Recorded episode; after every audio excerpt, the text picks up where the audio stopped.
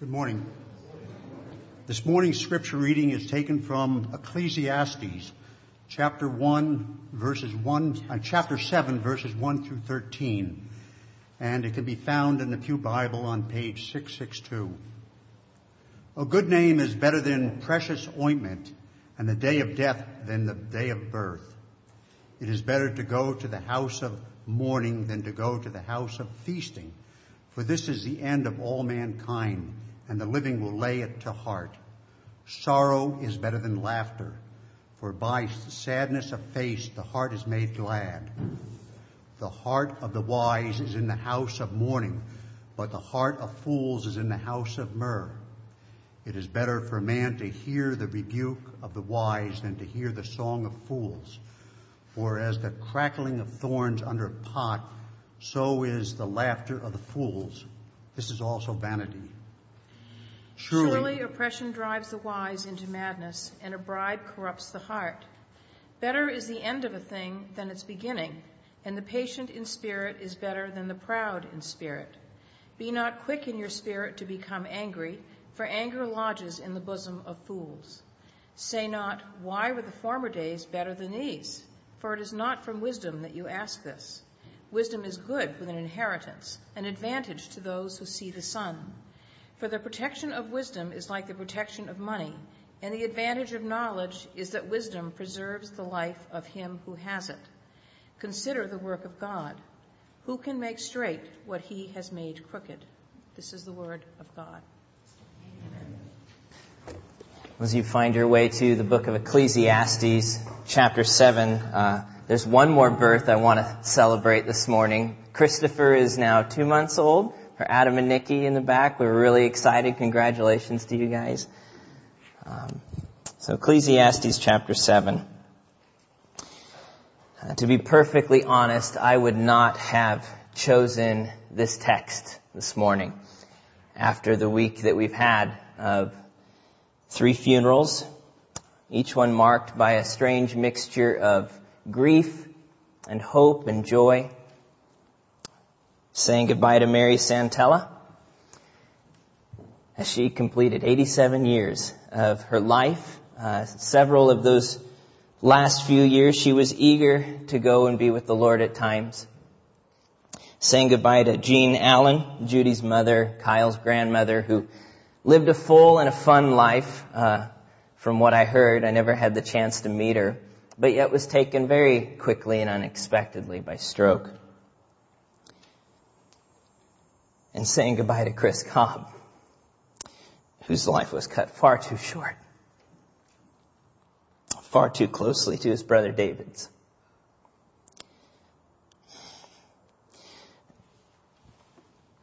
There are no words to understand what or explain what the Cobb family's gone through. Uh, all we can do is follow Jerry and Suki's example and cling to Jesus. Death is an enemy. It's an enemy. It's not the way that things are supposed to be. We know this in our hearts and how deeply we grieve over those that we've lost to death and how greatly we fear losing people or fear our own deaths. There is such a great aversion to death in our world and in our culture that we even have a hard time saying the word when we talk about it. We use a whole bunch of euphemisms. and we pass away. We kick the bucket. In Nebraska, you buy the farm. Uh, you know, we, we're promoted to glory. You know, we, we try to fool ourselves into thinking that death really isn't that big of a deal. That it doesn't really mess things up. As is reflected in an often quoted snippet from a, an early 20th century sermon Death is nothing at all. It does not count. I've only slipped away into the next room. And we say these things to comfort ourselves. Because for some of us, the finality, the, the harsh reality, it's simply too much to bear. It's too much to look in the face of. But it is a fact that we can't escape. Death is an enemy. Now, it's a defeated enemy for those who are in Christ. But it is not the way it's supposed to be. It's not normal. It's not normal. It is a detour from God's good design for creation. It's a direct result of human rebellion in the beginning. Roman, Romans uh, 5 tells us that just as sin came into the world through one man, Adam, and death through sin, so death spread to all men because all sinned. Humanity has thrown off God's rule. We've set ourselves against God and His throne, and the result of that is judgment. God has given His good, beautiful creation over to decay and what Paul calls futility in Romans 8, which is the same word when translated in Greek as we see in Ecclesiastes over and over, vanity, vapor. To put it simply, human sin has messed things up. And the chief expression of this crooked plight is death. And so we fear it. We hate it. We deny it. We do everything we can to try and avoid it. But as we come to Ecclesiastes 7 this morning, we discover death is not just an enemy, it's also an instructor, a teacher. And it offers several important lessons for us as we live out our days in a world that doesn't work the way it should. More specifically, we find in this passage that an awareness of our impending death helps us live out our days with sober mindedness and with a patient hope in the God who raises the dead. So let's pray and seek God's guidance this morning. Jesus, we recognize the, um, the sharp edge that your word sometimes has. And Lord, many people have been cut by it this week. And so we pray for your comfort, for your grace, for your peace as we look at this. And may we have your eyes to see what it is you want us to see, to learn the lessons you want us to learn, and may we be strengthened by your Spirit to walk in faith with you. In Jesus' name, amen. Well, it has been a few weeks since we've been in the book of Ecclesiastes. Um, we had a, a little break where Pastor Daggett took us through a series on the Trinity. Um, but we're back this morning, and we'll be here through just before Thanksgiving, looking at what's possibly the longest sermon series title in history, shy of the Puritans.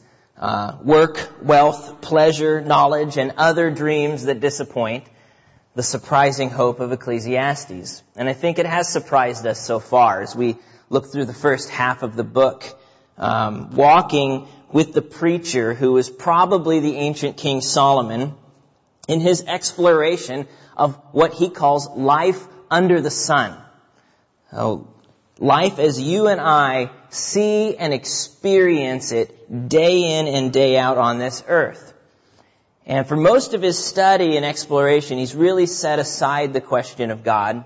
What difference does God make in all this? We've seen that break through the clouds at times where we've seen God's perspective on something, but for most of it, he set it aside.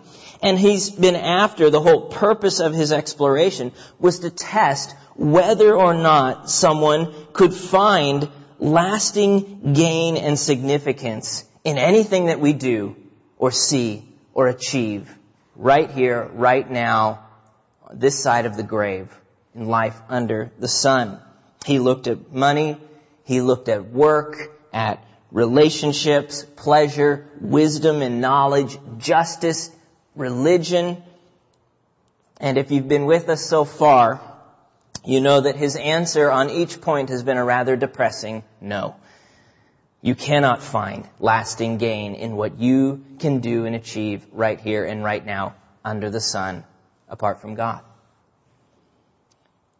Life is vapor, as he says over and over in the book. Vanity of vanities.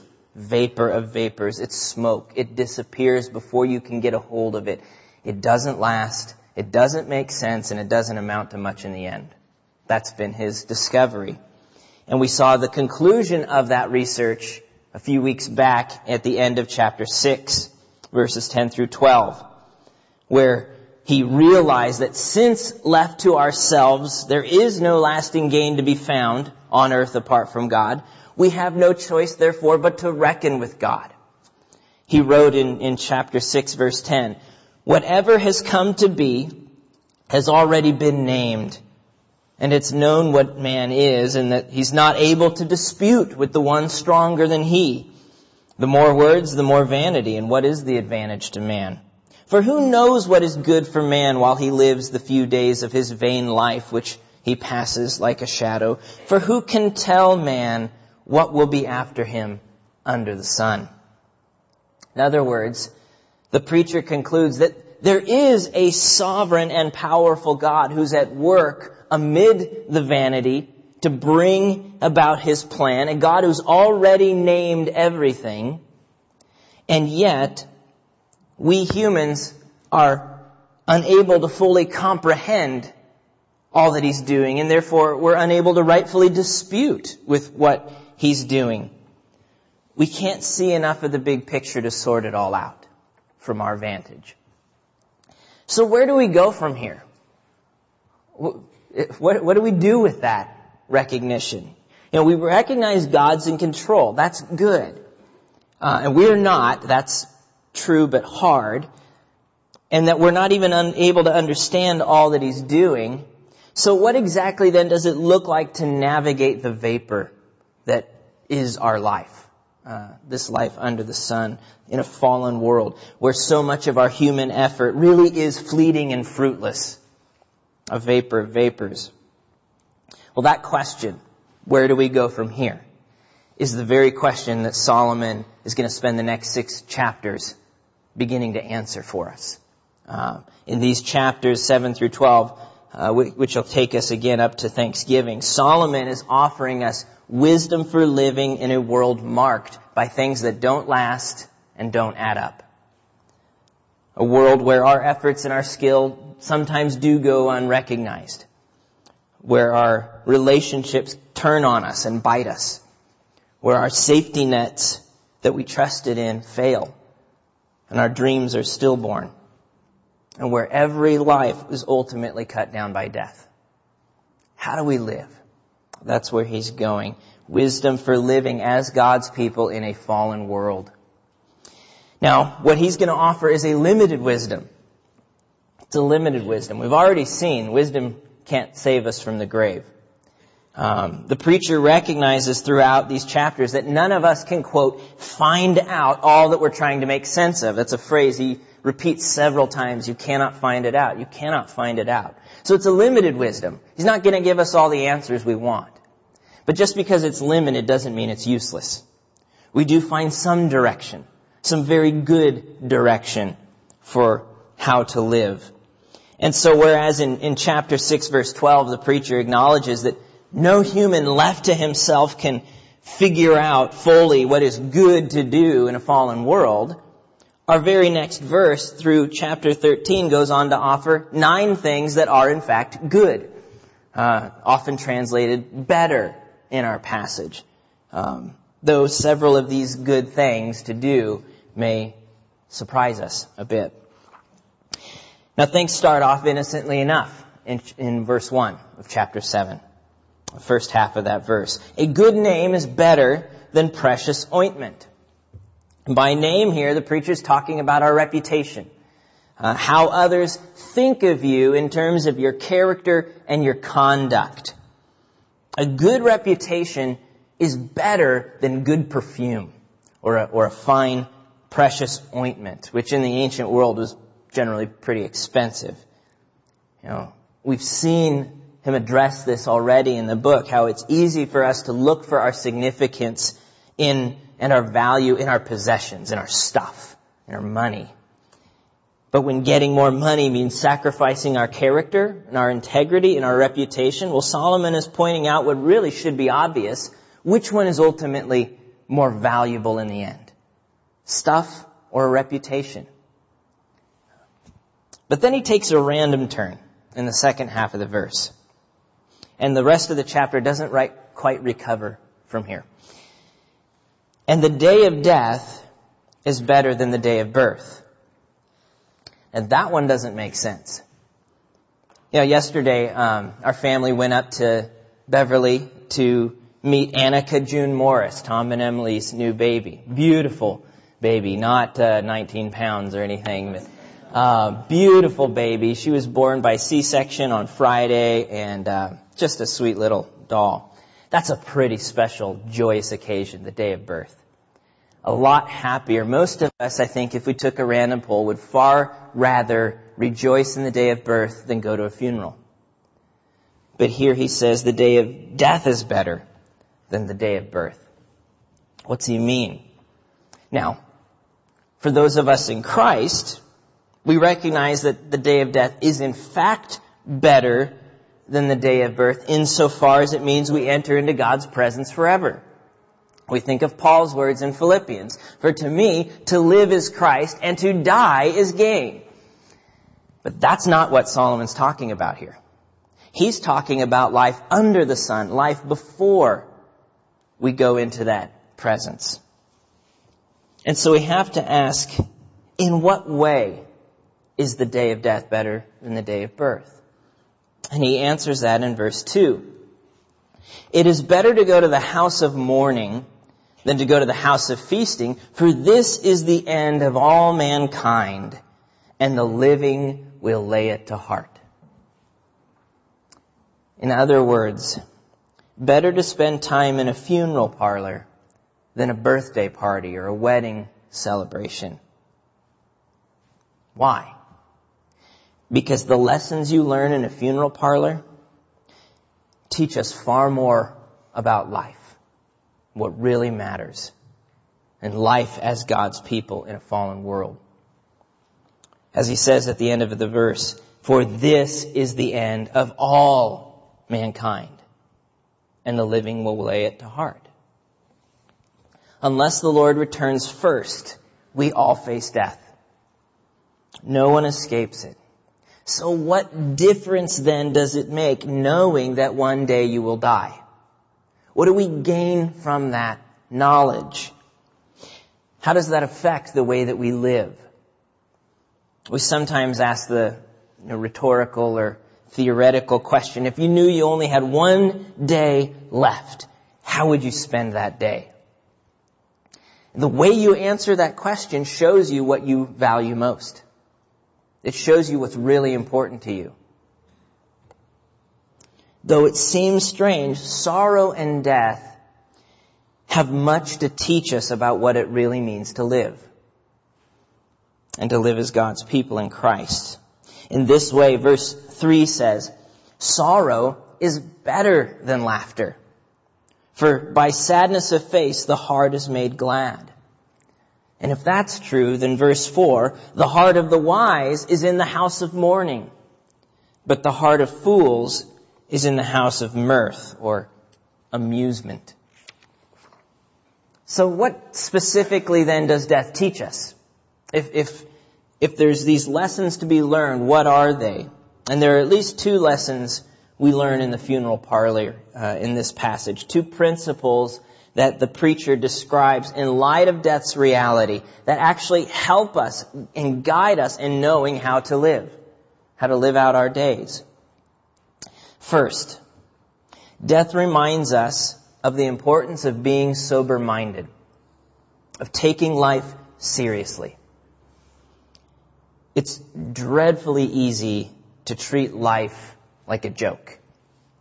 And all the more so today when the that's precisely how our entertainment culture uh, that surrounds us treats life. It's just one big party, one big joke. But there is an appropriate seriousness to life. And death reminds us of that. Again, verse 4. The heart of the wise is in the house of mourning. The heart of the fool is in the house of entertainment. And so we read in verse 5. It's better for a man to hear the rebuke of the wise than to hear the song of fools. Uh, one author explains the point of that verse like this. If given a choice between hearing a wise man enumerate your faults and hearing the Spice Girls try to sing something, the choice is an easy one. You know, now, having a, a person sit down with you and point out what you're doing wrong and how you need to change is not a fun experience. If you've ever had that happen. But it is a good experience. And it helps you know how to live. It helps you focus on what matters in life. Walking with God. Loving our neighbors. Helping our children and our friends come to know and to treasure Jesus. Now, music and laughter are not the problem in this passage. Both of those things come from the hand of God. And we see a lot of joy and laughter elsewhere in this book. Music and laughter are not the problem. The problem is when amusement or entertainment supply the lenses through which we see and interpret the world. So, when you get your news from Jon Stewart, or your family values from the family guy, or your philosophy on, wor- on, on life from Lady Gaga. And that's how you see the world through this world of amusement and entertainment. And that, and so that's what sense you make of it is whatever pop culture tells us to make of it. That's the problem that he's addressing. It might be funny. It might make us happy, but it's not real. And it offers no help for making your way through a fallen world. If we glean our values from last night's sitcom, or if we walk through life with an iPod deafening our ears to the wisdom and warnings of friends and people who love us, from the wisdom and warnings of scripture, we are on the path of fools. We are on the path of fools. Verse 6 says, For as the crackling of thorns under a pot, so is the laughter of fools. This also is vanity don't know if you've ever tried burning thorns and seeing what happens. Um, they're good for kindling. They get a fire started, but they're really loud and noisy. They pop and they burn out like that. Uh, ever try cooking over them? You know, it's just not going to work. They're useless for that purpose. So amusement is useless for teaching us how to live. That's his point our hearts are, are so easily given to foolishness and to corruption. Verse 7 tells us that surely oppression drives the wise into madness and a bribe corrupts the heart. I mean, not even the wisest among us is immune from going off course. But death reminds us to be sober minded, to make the most of every opportunity, as Ephesians puts it, because the days are evil. There will come an end to life's journey, and there will be a judgment to follow. Are we taking Jesus seriously? Placing our hope in Him to rescue us from that judgment because of His life, death, and resurrection on the cross? Are we taking our mission as His people seriously? That God did not put us on earth and rescue us from sin to make the world revolve around us and our amusement. Rather, He saved us for a reason to make much of Him and to help others make much of Him by bearing witness to the life-changing gospel of Jesus and by helping people know what difference Jesus makes in every part of life. Are we taking our mission seriously? Pastor friend of mine often uh, puts it something like this. It's not a precise quote. Don't take yourself too seriously, but take the gospel seriously. So don't take yourself too seriously. It's okay to laugh, make fun of yourself, things like that. You're not everything you wish you were. Anyway, we all have our, our flaws and we all like to laugh at things. But take the gospel of Jesus seriously. 1 Peter 1 bids us, Therefore, preparing your minds for action and being sober minded, set your hope fully on the grace that will be brought to you at the revelation of Jesus Christ. As obedient children, do not be conformed to the passions of your former ignorance, but as he who called you is holy, you also be holy in all your conduct, since it is written, you shall be holy, for I am holy. Living with an awareness of our impending death helps us be serious about life and take the gospel seriously. The second lesson that we learn in the funeral parlor is the necessity of patience. The necessity of patience. Ecclesiastes 7, uh, 8 through 10. Better is the end of a thing than its beginning. And the patient in spirit is better than the proud in spirit. Be not quick in your spirit to become angry, for anger lodges in the bosom of fools. Say not, why were the former days better than these? For it is not from wisdom that you ask this. Now patience is really hard when life doesn't work the way it's supposed to. Really hard.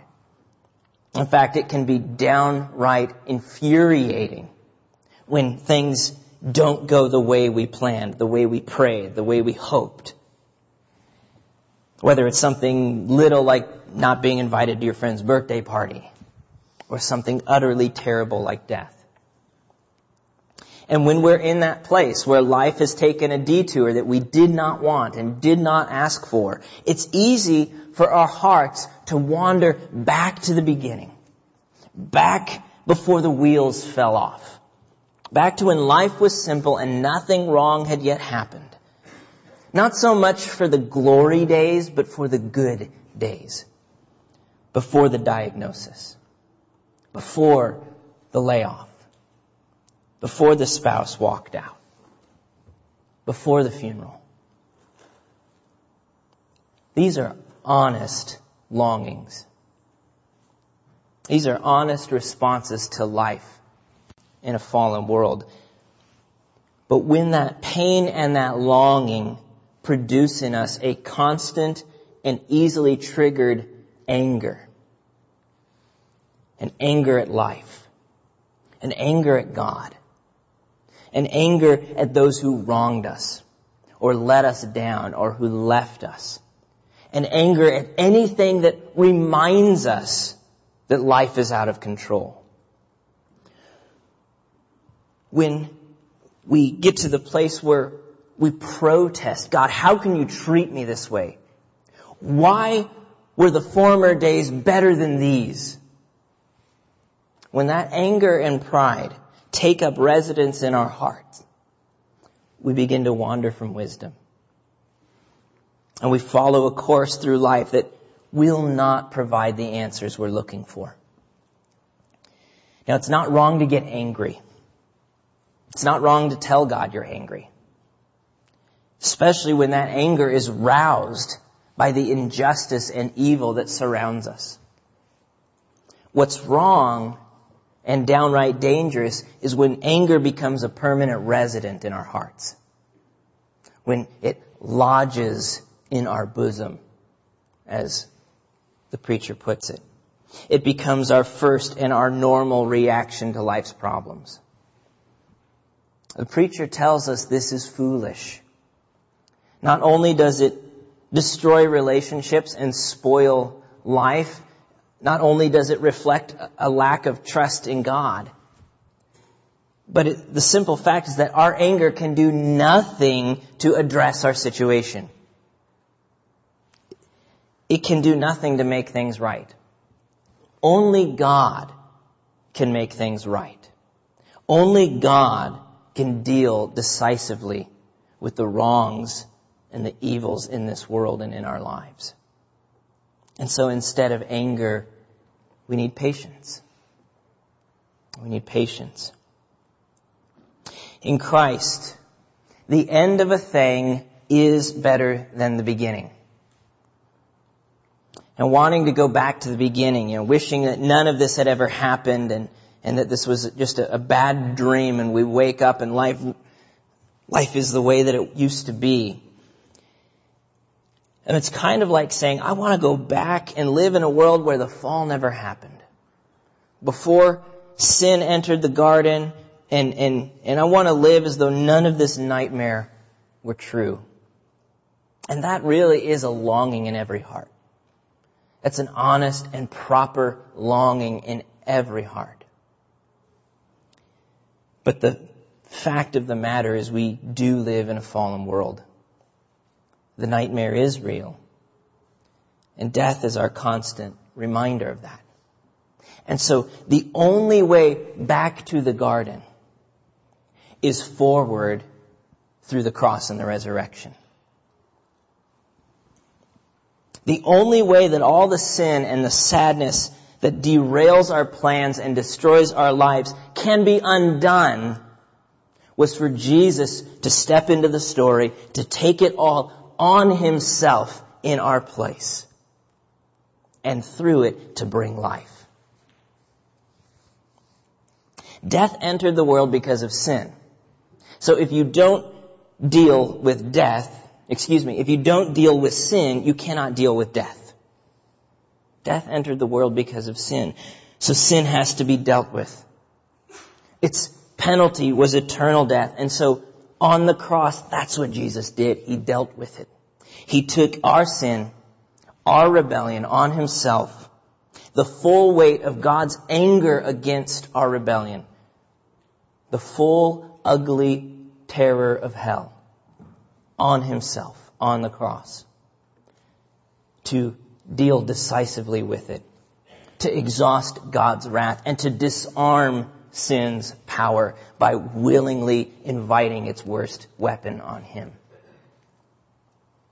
By laying his life down for us, Jesus disarmed sin and then he destroyed death's power through his resurrection on the third day. Death is an enemy, but it is a gloriously conquered enemy.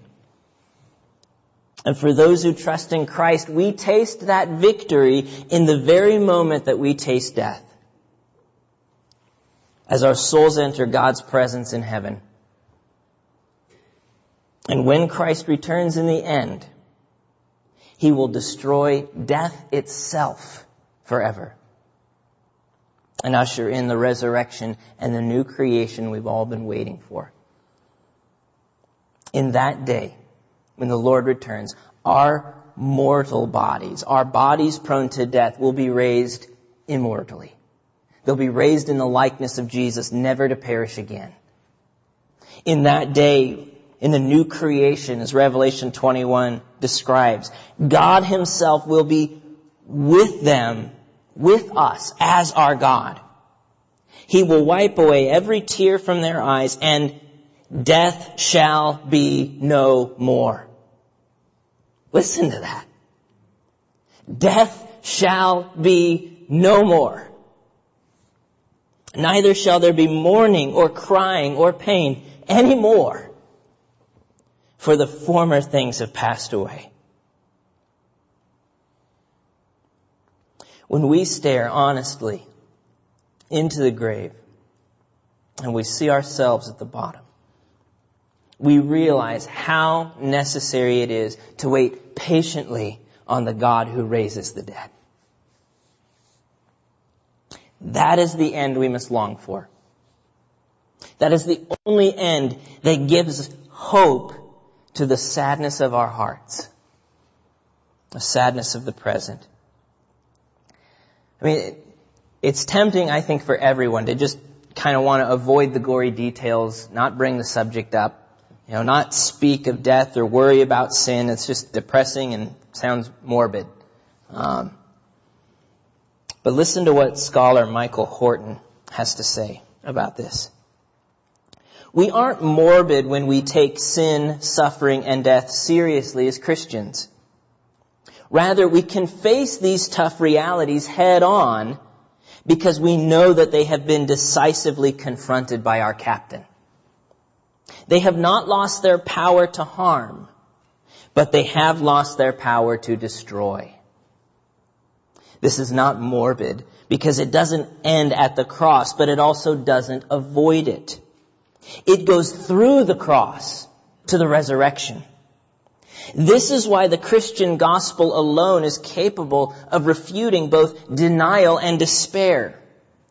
The hope of the gospel gives us the freedom to expose the wound of our human condition because it provides the cure. The hope of the gospel gives us freedom to expose the wound of the human condition because it provides the cure. Only in the cure of the gospel do we have wisdom and hope for living out our days in a fallen world with sober mindedness and patient hope in the God who raises the dead. And so we see that, yes, there is some benefit to wisdom under the sun. There is some direction it provides. As the preacher affirms in verses 11 through 12, wisdom is good with an inheritance, an advantage to those who see the sun. For the protection of wisdom is like the protection of money. And the advantage of knowledge is that wisdom preserves the life of him who has it. Now, of course, neither wisdom nor money can protect us from everything. Uh, but in the same way that a savings account can provide some protection in the day that the company goes under, so wisdom offers guidance and protection for us to make our way through this fallen world with sober-mindedness, seriousness, and with a patient hope in God. Wisdom cannot deliver us from death.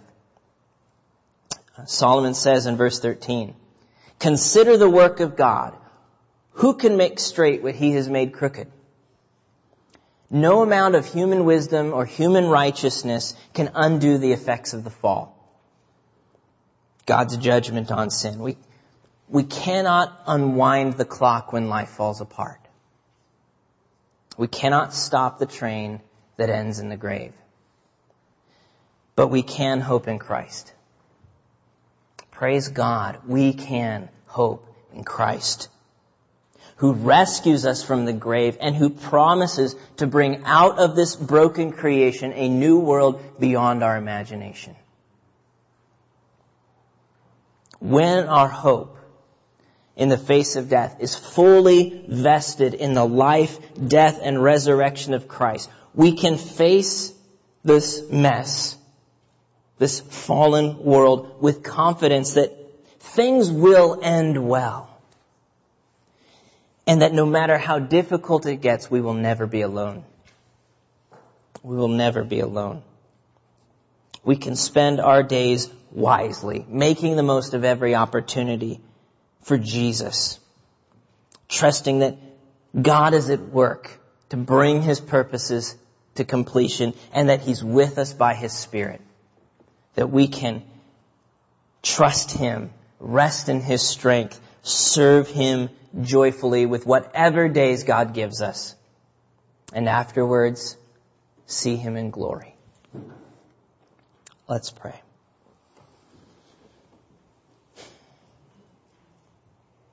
Jesus, we pray that you would overwhelm our hearts with this hope. That we would find hope in Christ, not just for the climactic events of life, the funerals, the divorces, the illness and injury, but that we would see how your hope in the cross trickles down to every corner, fills every nook and cranny of our human existence, gives meaning and joy and significance to all of life under the sun. May Christ be our hope. We ask it in Jesus' name. Amen.